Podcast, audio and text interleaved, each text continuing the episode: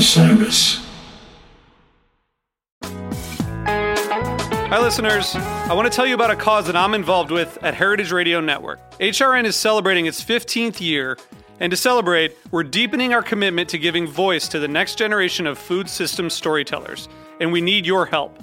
Our internship and fellowship programs help activate new possibilities for underrepresented and underestimated young people through experiential journalism, audio engineering, and production training.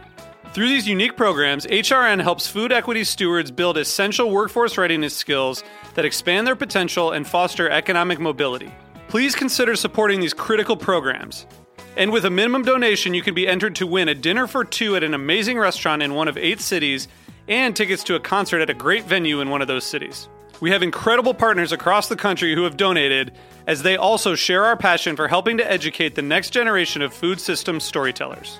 Check out heritageradionetwork.org slash 15 to donate and enter to win today.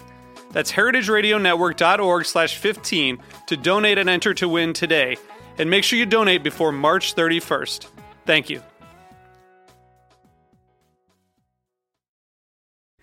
Hey everyone, it's Cam Hurt, host of the Best Show Ever podcast, and we have got a second season coming out very soon that I am very excited about. We've got some very cool special guests, including musical acts that we all love, like Karina Rykman, Daniel Donato, Jake Brownstein from Eggy, Rick and Peter from Goose, and many more. Tune in for new episodes dropping on Osiris Media March 5th on the Best Show Ever podcast. Hello. We are live. We're here. It's been it's been a couple of weeks, you know. It's it's long long gaps in the winter without doing any of these live episodes. Um, and in the absence of goose shows, we did have a a pretty significant, I'd say, a uh, couple of Rick shows this weekend. Uh, he joined for now the third time. Uh, joined Phil Lesh and friends. This time, uh, venturing to Denver to the Mission Ballroom for two nights. Um, we had um, always almost there co-host Kev uh, attended the first night uh, of the run. Unfortunately, he's not able to make the pod today, but we had uh, the illustrious Mr. Brian Brinkman of HF Ooh. Pod and Beyond the Pond and other intelligent music podcasts here, who was there last night. I was, yeah. Hi, Brian. It was really hi, hi, Ryan. How are you? I'm fantastic. How are you? It's great. I anytime I have a chance to kill an hour or maybe two, I don't know how long we're going to go on this, but with you talking about goose and Phish and music in general, uh, I'm I'm always game for. So I'm really happy to join you today. Thank you, thank you. And yeah, I you know what? I'm pretty sure this is your first time as a guest on Always Almost There. So that's that's significant. I think it really comes down to the fact that I send you blistering hot takes via text about the goose jam bracket, and you just yeah. won't let me on to talk about it. So I'm just going to hijack this time to say how did how did you people not put the Glens Falls Madhuvan in the jam bracket? It is one of the best jams of the year. It is absolutely mind blowing to me that it's not even in the bracket. Just not even in the bracket. Thank you. Hey, That's all I have to say. I ranked it. Blame the blame the community who all you who did. didn't rank it. So let, let, us talk about these Phil shows. We're gonna do we'll, we'll do some bracket talk uh, towards the end. Of course, we can't have an episode without a little bit of bracket can't talk. But first night, um, you know, we're gonna we're gonna spend a little more time talking about last night because that's the one you were in attendance for. But first night, I you know, it was interesting um, because because I was at Phish um, at the end of December. Oh yes, sorry, yeah, you, are blaming the wrong person. You're you got to blame. this is true. I gotta gotta get to the, the hotline. Um, it was interesting, you know, approaching this with um, Jason Crosby on keys instead of Medeski, who I had seen in October. And I know Crosby and Holly Bowling had played with this lineup in um, in December at the Warfield, uh, but obviously I was at Phish and didn't uh, watch those shows. You know, we didn't have a yeah. recap for those. Um, but it, it, it, was it was good on the first night. It felt like it took a little while for them to settle in. I think by the time they hit that China Cat new speedway um, towards the end of the first set, really really excellent stuff happening. You know, you could see Kev who was like three rows back uh, in the crowd. You could see him on the webcast pretty clearly. Tall guy blocking the view of hundreds behind him as as he does. Um, but that was great. Uh, our first David Crosby tribute cover of the weekend in Long Time Gone, which I thought was really good. Um, and really, you know, the help slip half step Franklin's uh, in the second set was just really, really amazing stuff. You know, Rick getting to sing Help on the Way and Half Step, you know, obviously his Ship of Fools early on in the first set, also excellent. Um, you know, I, I think, again, we're going to talk about this when we talk about last night, but Rick's being underutilized vocally in this lineup, um, very much so. And I know that there are a few incredible vocalists on stage. Then there are a couple of not as incredible vocalists. Um, but you know, we'll get to that. Um, but let, us let's, let's talk about last night, Brian. I know you've been to the Mission Ballroom a good amount as somebody who lives in Denver. Uh, but talk about you know getting in the pre-show vibe. What what was it like? Uh, it was great. I mean the the the Mission Ballroom opened in summer 19. The first show I saw there was a Tab Show. That was my first Tab show uh, in I think 15, 16 years at that point in time. I was like five rows back. The sound is amazing. The they have figured out this thing that it seems uh, just like a massive challenge for so many venues across the country. You could be in the middle of the floor, in the middle of a GA floor at the Mission Ballroom, and go either to your left or your right to go and get drinks or go to the bathroom and be back in your spot in five minutes. There's just the, the crowd management, the ease of people where, where they're where they're congregating. Uh, it's fantastic. It, it's one of my favorite venues to go to. It's just the perfect size feels like a big room, but it's really like a small confined amount of people. But um, I saw Goose close their fall 2021 tour there, and they sold out both nights, Sunday and Monday night. You could tell how excited they were coming in on a Monday night to another packed house. Um, getting in is pretty a, seamless. I hear they played a good Arcadia on that Monday show. Oh my god! And that Arcadia, I just want to note well, as we get into the set list here, I, had a callback to that Arcadia during a certain moment in this show where I, I, felt like I was back in that jam. It was incredible, and it was all Rick led. Um, but you know, in terms of the mission, it's in this kind of industrialized part of Denver. It's being built up. There's a ton of restaurants that are going to go in the the area right around there. There's a bunch of apartments. So it still feels very much under construction, but once you're in, it's a pretty seamless process in. It's an open room, all GA seating. I grabbed some seats with my wife and another couple that we went with. Uh, up top, uh, Trevor side just a little bit kind of on an angle back. So we had seats. Um, we had the ability to kind of see over everyone. We had nobody in our way. Great view of the light show. And even when you're in the back of the room at the mission, it's just one of those venues that like you feel every note, you feel everything throughout the entire venue. There's no kind of dead sound spot in it. So just from an aesthetic standpoint, obviously it takes a long time for Phil and friends to get on stage. The room was full for a good hour before they walked out. But great music, great little video show uh, for the for the audience. Just like a really fun chill hang beforehand. Love it. Yeah, they, they, they went on very very late on uh, Saturday night. They they actually I, I turned on the webcast like four minutes into Shakedown Street last night because I was expecting them to go on around. It was about 20 time. minutes earlier last night, right? Yeah. Yeah. They, they went on 50 minutes after ticket time on Saturday, which, you know, we are like, we are making jokes like now we know which member of Goose is the problem. Like, um, but yeah, last night they last night they went on a punctual 30 minutes um, after ticket time fantastic shakedown street opener. Um, oh, yeah. You know, obviously I, I, missed the first few minutes, but the I, I, caught all the solos, which is really the the important part. Um, Jason Crosby threw in a nice little stash tease in his solo, which um, I know elgoose.net is not a Phil Lesh and Friends database site, but the tease has been noted because well done. I can't well not. Done. You cannot. You have to. Yeah. But yeah, yeah, what, it was. What, what was that like? It, it was a good opener. I mean, I think, you know, just looking from a general standpoint, the set list was really strong. It was a ton of bangers. Uh, yeah. I was texting with some friends who used to see Phil Lesh a lot in like the mid 2000s when there were a ton of um, uh, like Ryan Adams covers and stuff thrown in and a lot of like late era Phil songs. Like it feels like now he's playing these scattered shows artists like Rick, you know, joining him for these who are clearly excited for the opportunity to play Grateful Dead songs with a living member of the Grateful Dead, especially Phil Lesh, who had such an incredible impact on like the peak period of the Grateful Dead in the early 70s. His bass does everything in those jams. So to have that opportunity, like you want to play big Grateful Dead songs. And so to open with Shakedown, big callback to huge Dead shows from the 80s and 90s. I loved it. James Casey's vocals, like,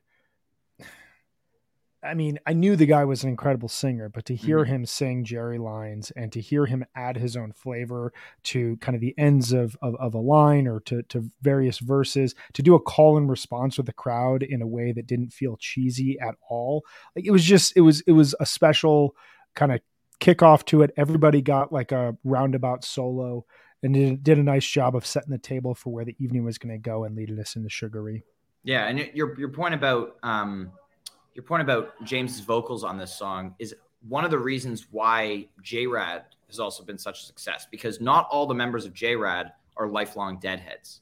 You know, they, right. they like a couple of them are, but they they discovered the material later, and so learning it and playing it, they put their own flavor on it as opposed to just trying to be faithful to Jerry or the original material. And so I feel like the tab horns fill a similar role. You know, the three of them, um, you know, they've been playing with Trey for a really long time, but they, you know, barely even know the Phish, like what what Phish does, right? Right, so, right, right, right. Um, it's it's interesting to hear them put their own flavor on it. And yeah, and James, I whose vocals I think are very underutilized with Tab uh, fun fact for anybody who doesn't know, he was actually the original vocalist of Soul Planet uh, in 2017 before Phish debuted it. Yeah, if you go back and listen to some the fall 2017 um, uh, versions of Soul Planet played by Tab, uh, James sings it. It's really cool. And then Phish started playing it, and Tab hasn't played it since. Mm, so interesting. Wonder if, I, I wonder if that's a touchy subject, but touch subject for a lot of people. I mean, I think you know, just jumping ahead, like his his singing on "Eyes of the World," you know, that is as canon as it gets for the for for Grateful Dead. That is, you know, uh, you take a percentage of the fan base. I think you're probably pushing upwards of 50, 60 percent who would call that the best Grateful Dead song ever. And so it's the kind of thing that like when you reinterpret it, it's it's a very sensitive type of issue. For me, listening to him it, it, almost made me hear that song as well as the one that followed this. You know, we'll get to this in the second set, but it almost made me hear these songs in a completely different light because the vocalist was putting their own stamp on it in a way that gives you this sense. I got this a lot last night. Like, there's a reason why the Grateful Dead legacy lives on through the members who are still alive as well as cover bands. Because when you're in a room with a group of people, it's a very, very simple idea, but just hearing their music, mm-hmm. it just it, it conveys uh, a, a touchstone to larger American musical history, but it also is this vibe that is just it's replicable and it's it's it's reinterpreted and it's it's it works in a way that um, I don't know it, it allows for your own uh, your own uh, kind of touch to it in the same way that like um sta- like traditional standard folk songs you know you know they you want to play the songs the chords right but you want to give your own spin your own touch to it the same way that jazz works. It really showcases how much uh, the grateful dead is just like an institution of american culture. Very well said. So speaking of putting their own spin on the vocals back to the first set we've got Sugaree. um, you know we've got a little bit of vocal trading on this one natalie takes the first verse uh, sounds excellent um, you know great, great solos on this one. You know, I, I felt that Rick definitely got um, a good amount of guitar spotlighting um, over these two shows this mm-hmm. weekend. Mm-hmm. Um, you know, felt like he he was more at the forefront musically than he had been in October, um, but vocally he's still, you know, obviously as we mentioned, uh, should be singing more songs. Like I'd love to yeah. hear him sing "High Time." You know, thank you, came to play. Grandma High Time changed my life. What kind of change? That's what I want to know. What kind of change? well, there's a lot there, and and and you know, I think to your point about the like the initial vocals, um, I thought Natalie crushed the first set, and I was I was really excited for her to take the song just based on her uh, the way that her uh, the way that she sang, and then Jen comes in, and Jen just has this like very natural, you know, theatrical, almost yeah. operatic voice. That like for a second I was like, man, very powerful and like she can just hit these like dirty low notes that like just scream kind of 2 a.m at a blues bar type of thing and but at the same time she's never losing uh uh she's never she's never going out of tune. She's just you know she she sings it in this very organic but beautiful way. It was it was interesting to hear her take the second verse and then like it go back to natalie and it be I mean, Natalie was great, but like Jen, like really took this song in a, in a powerful direction. But from a soloing standpoint, you know, I think that there comes a point in any, anyone who gets into the Grateful Dead where like for like a three week stretch of time, you think that Sugaree is the greatest song that's ever been written. And like you listen to like 1977 versions and you're just like, there, there's nothing there's else that needs to happen in music. You live inside, you live inside 15 minutes of Jerry playing Sugaree and you're like, wow, yeah, how does it get better than this?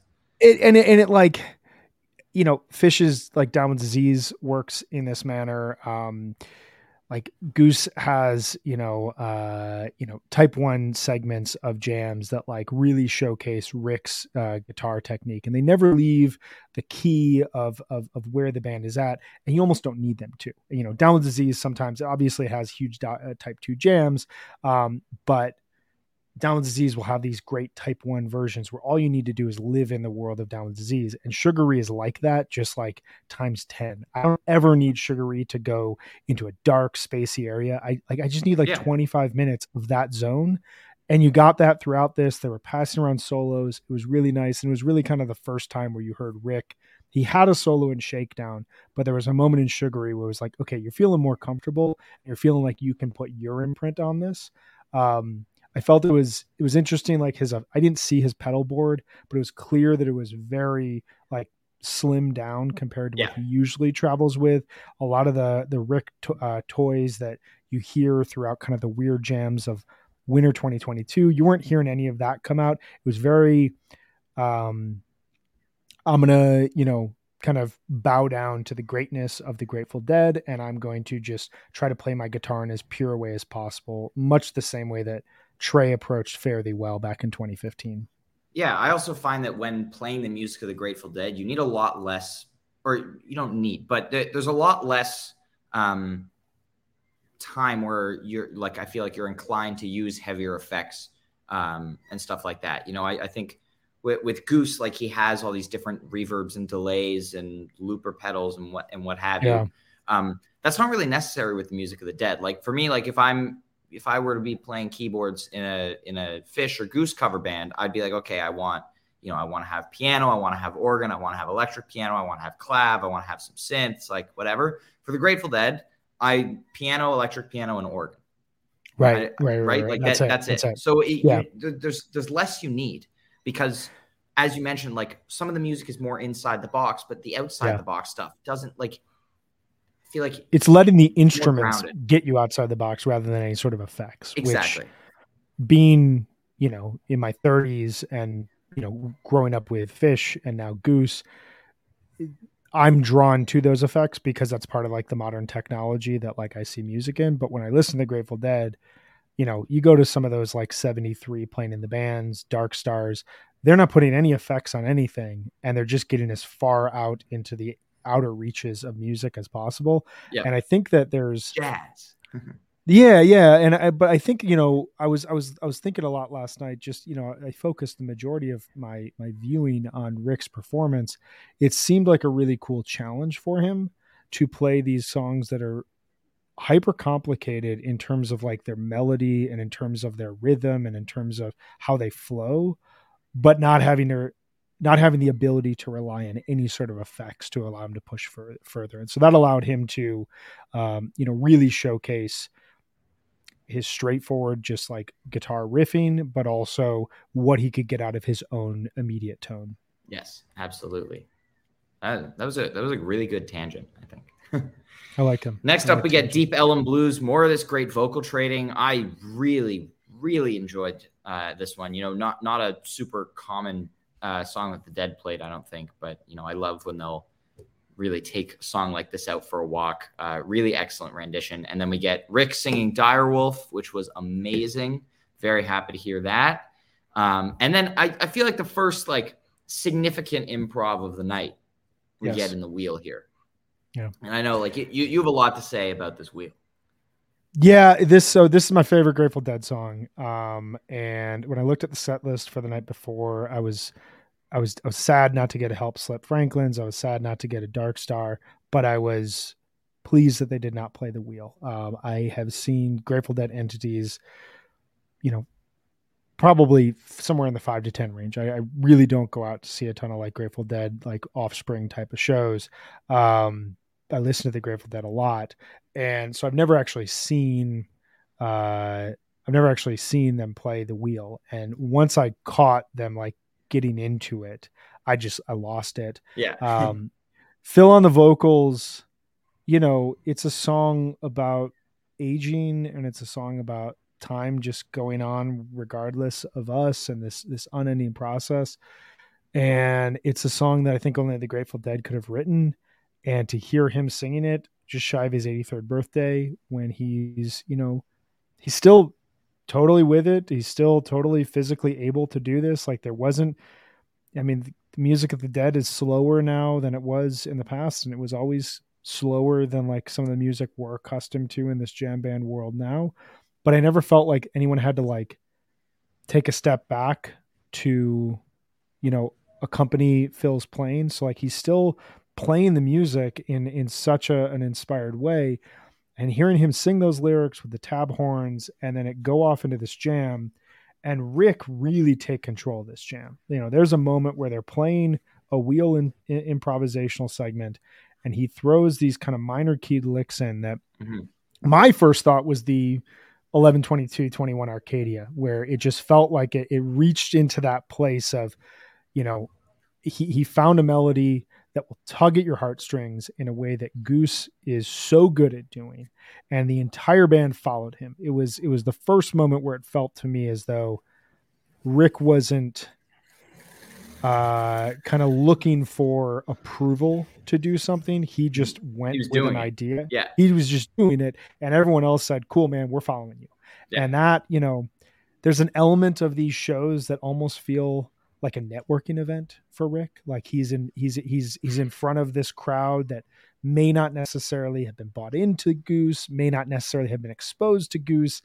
And if you see him in the right setting here, it's going to you know really help to continue to expand their fan base and create an element of credibility yeah. around the music that they play for a very established older crowd of people that still go to these shows and it felt like the moment where it was like this is no longer rick playing the music of the grateful dead and complimenting it this is rick putting his imprint on the music of the grateful dead and the music of the grateful dead following him for a short period in time and i just that's that's it dude like that's that's why I went to the show. That yeah. right there.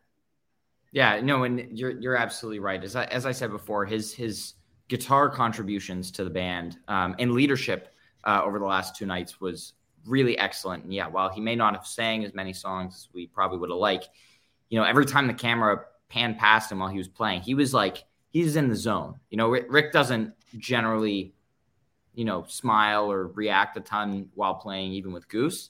But here yeah. you could tell he was like in the zone. He was like ready to do it. Now, I don't know how many of the, you know, 4,000 or whatever people at the mission, like if you're a deadhead living in Denver at this point, I don't know how it's possible to not have been exposed to Goose based on how much they've played there.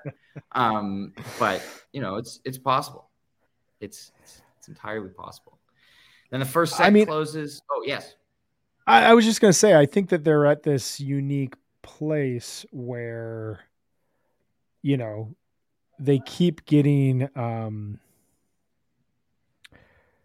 they keep winning over fans, you know, with, with each of these steps forward, but they're still at a place where you can still avoid them in a way that if you're in the jam scene, you can't really avoid Phish. and then there was a certain point where you couldn't avoid Phish. and it was it was this is what what the next thing is. I feel like goose is right on the cusp of that but you're right. Like they come through here a lot. There's a ton of grateful dead adjacent stuff. I cannot imagine this is the last time that we're going to hear rick with this lineup in denver. So my hope is that you know they, they, this could be a great show at uh, broomfield at some point here in the future ooh that could would be cool First set closes with uh, David Crosby cover, laughing. Um, you know, very nice. You could tell Phil was very emotional. um, at Break both nights um, after paying tribute to Cross. Um, interesting tidbit for anybody who didn't know, more of a, a Bobby Cross fun fact than a Phil one, but David Crosby actually wrote the uh, guitar riff of playing in the band. Oh, um, really? I didn't know that. Yeah, Bobby said this. I, I, was watching one of his streams in like 2020 when he was doing from TRI Studios or Try or whatever it is. Um, and he was like, you know, fun fact David Crosby actually wrote this guitar lick. and then that's crazy. I don't remember if it was if it was Jesse Jarnow or someone who who maybe was like, that's not true. Like Bobby doesn't know what he's talking about. So they never do. They yeah. never do. You never trust Trey with any sort of Phish dates, and I'm sure in 20 years, Rick or Peter are going to completely screw up Goose history as well. Yeah. Luckily, we're now in a very uh, we're now in a time when everything is much more documented than it was in like right. the 60s. so, you know, hopefully in 20 years, you know, we can be like, "No, Rick, that's yeah, that's not correct." Yeah. so anyway, second set, uh, we get a, a St. Stephen's sandwich with eight miles high in the middle. Um, interesting. Yeah, I mean, this is uh, you know Saint Stephen seems to find seemed to find himself itself in a ton of sandwiches in the late seventies and and the eighties when they brought it back. Um, I mean, this second set, you know, we'll get into it, but like, this is an entire set of bangers. Yeah, and you know, Phil takes very long set breaks. It was at least 50 minutes before they walked back on stage. They kept showing them just hanging out backstage. Yeah, I, I, love I love when they do that. It's like, okay, like they're, they're just like hanging around, having a beer. Like, all right, guys, come on. Yeah. Um, but you know, they came on and there was like a little bit of ambiance and they jump into St. Stephen. And, you know, it's one of those songs that um, you know, it and this happened throughout the entire second set every single person in the audience from you know your biggest deadhead to your kind of casual new they they all know this song. They know the lick. Everybody freaks out and there's like moments in the song where every single person is shouting back at the stage mm-hmm. uh, song you know uh, lyrics to them. And um, i thought it was a really cool jam went into eight miles high uh, really nicely. It was kind of the first moment where I remember looking over at the tab horns and kind of wondering like what was going on. They tried to interject some horns, and then the band decided to take uh, the jam into a different direction, which I guess is what was leading them into Eight Miles High. Um, it felt, you know, the the the drawback of these shows is that I can't imagine there's a ton of rehearsal time. There's probably a lot of in, individual rehearsal time, a lot of planning around the set list, and then you get up there and you're both supposed to you know, solo and improvise, but also get to these other songs that everybody's practiced and ready to go. Right. From there, we get into we get into the meat from here. This is all just this, this is like is an hour meat. and a half of amazing yeah, like, okay. music. This is the Let's start with the Scarlet Eyes here. Yeah. Okay, the Scarlet we get Scarlet. Rick's singing Scarlet. Uh, you know, he sang it in October. We knew it was gonna be awesome. And then proceeds to just rip it. You know, like I, I love Rick singing Grateful Dead tunes, whether it's like Broke Down and Ship of Fools or Scarlet. He just sounds so good uh, singing these songs. Um, but yeah, this this Scarlet is amazing. Then it leads into Eyes, and as you mentioned before, uh, James Casey's vocals, just like Shakedown, he's putting his own flavor in it, and it's just amazing. And then this Eyes jam, he gets into he he busts out the soprano sax um, and is doing some like really cool stuff. But the, the, eyes was a James Casey highlight. You know, it was his birthday on Saturday night. Um, big forty for James, um, and just he was he was on fire all weekend, but especially in that eyes.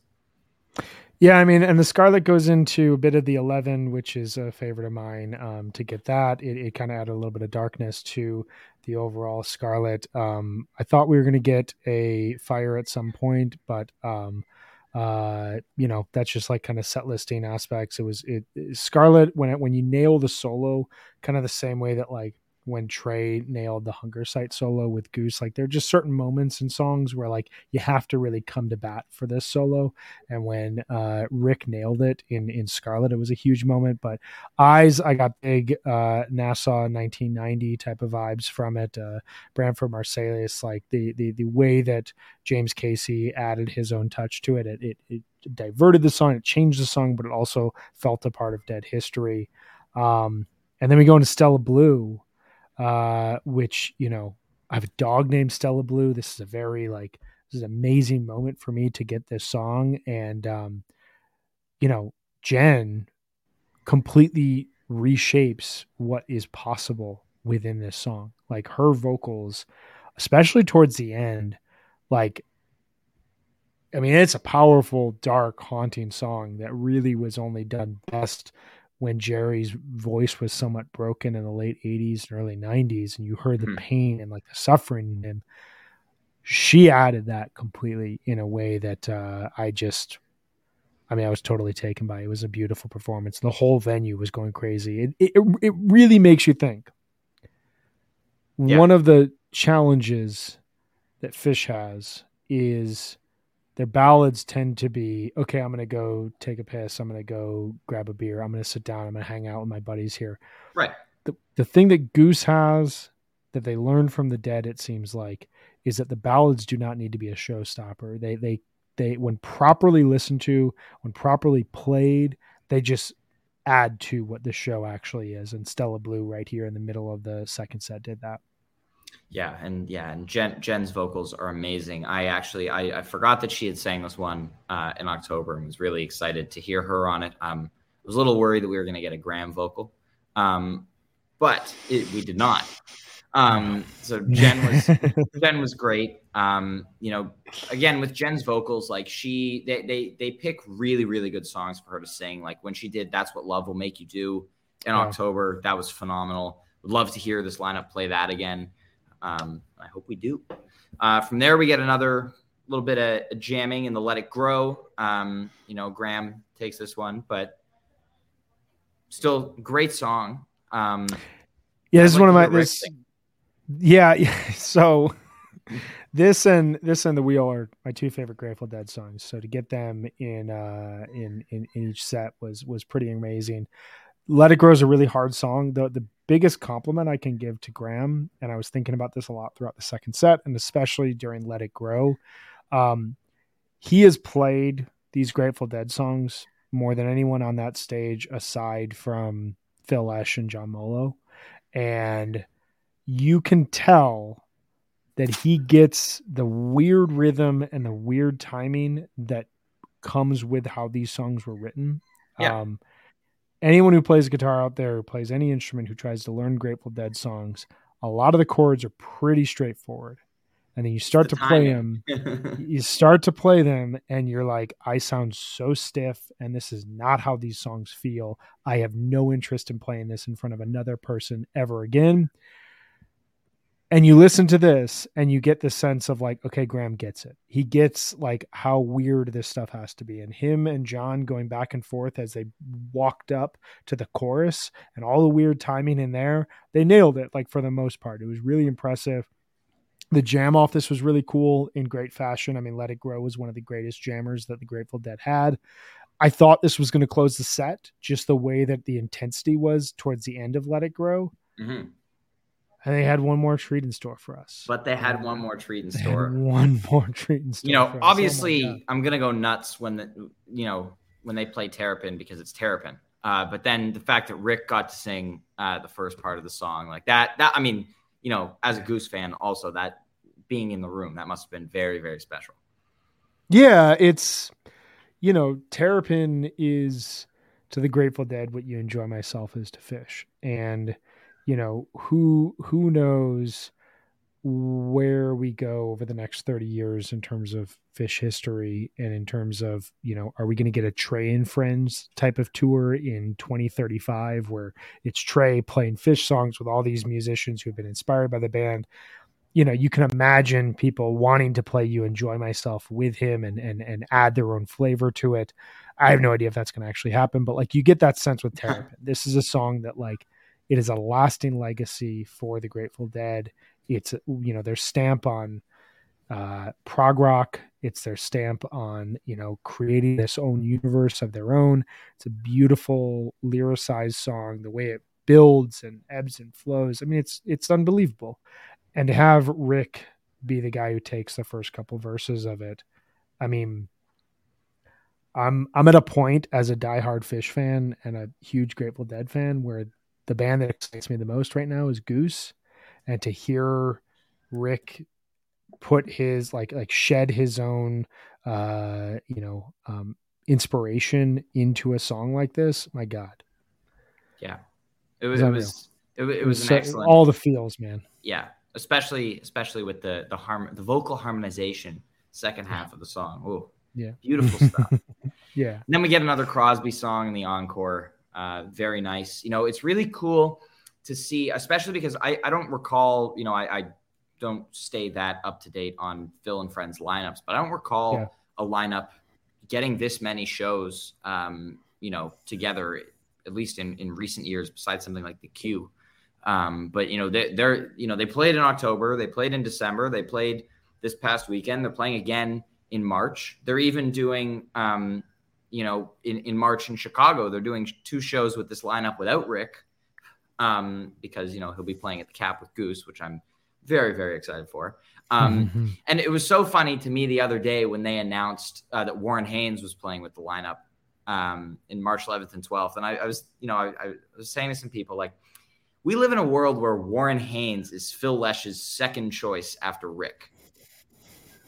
Like, what? Says something. Says something. like that, that's I awesome. Mean, so, yeah, it's really cool. I mean, his his rise, man. Like, we've talked about this off offline, but like, you know, three years ago, right now, they were opening up for Pigeons. some other jam band on the yeah. West Coast. Yeah, just some other jam band on the West Coast, and uh, blowing them away every night. And, you know, people like myself were finally becoming hip to the idea of what this band was and realizing that, you know, this whole life I'd led, catching up to Phish, being a 2.0 kid, catching up to the Grateful Dead, never having seen Jerry in the flesh, um, to find a band that like seems to have something and seems to be building for the long term to fast forward three years from now and have them be in a place where Rick is so coveted to play these kind of shows. Um, and you know, argument can be made like the tab tour. I mean, that was a much bigger deal for him. That was a it was it was him really measuring himself in a lot of ways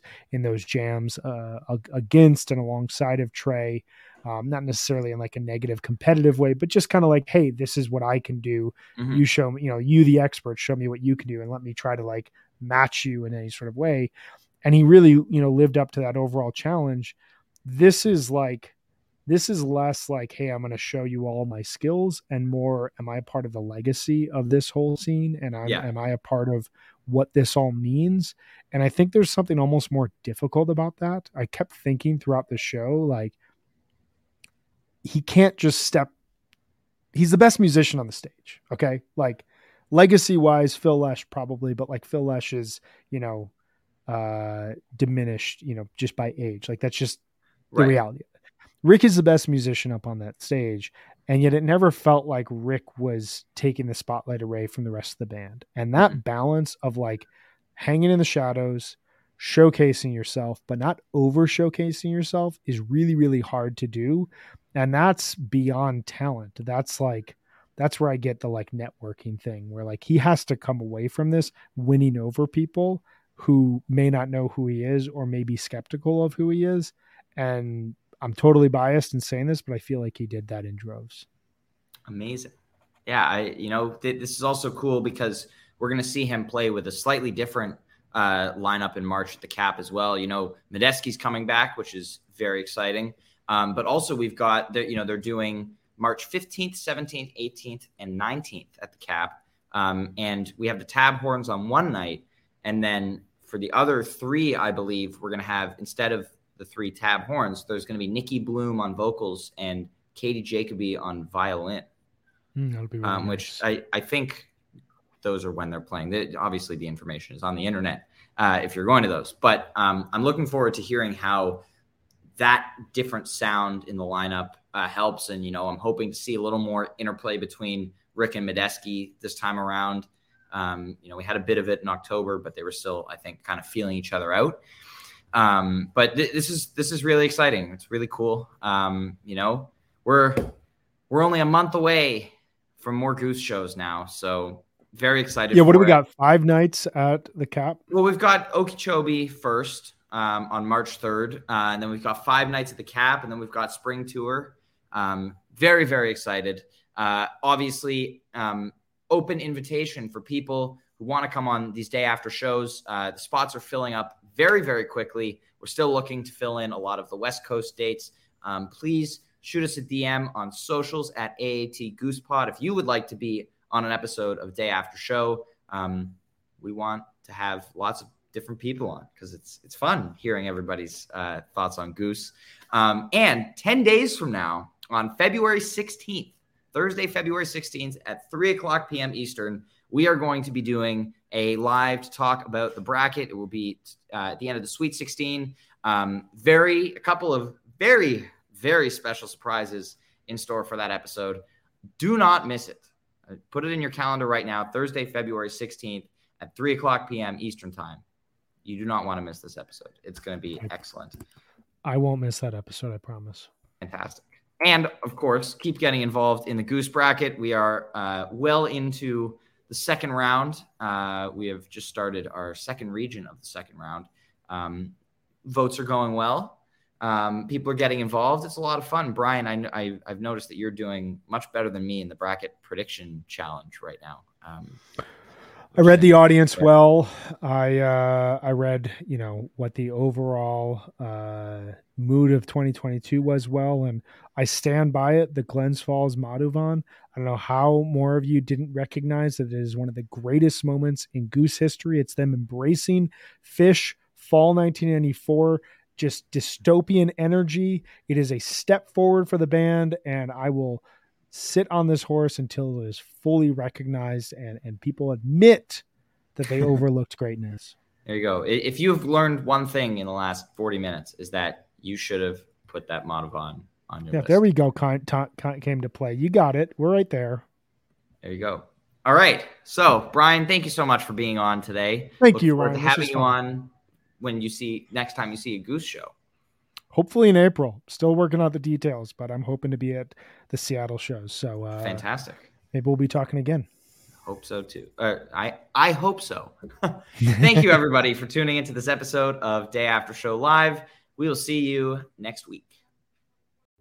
Hi, this is Henry Kay, host of the number one music history podcast, Rootsland. Come with me on a journey to Kingston, Jamaica where we explore the world of reggae music and the untold stories of some of the genre's greatest legends. From the ghettos and tenement yards where the music was born, to the island's iconic recording studios. We are so excited to team up with Osiris Media, the leading storyteller in music, because as you'll hear, sometimes the story is the best song. Hello and welcome to Novel Conversations, a podcast about the world's greatest stories. I'm your host, Frank Lavallo, and for each episode of Novel Conversations, I talk to two readers about one book. And together, we summarize the story for you. We introduce you to the characters, we tell you what happens to them, and we read from the book along the way. So if you love hearing a good story, you're in the right place. Our ninth season is coming this fall. Tune in to hear from some of the all time great authors Charles Dickens, Jules Verne, F. Scott Fitzgerald, and more. Subscribe to Novel Conversations wherever you listen to podcasts.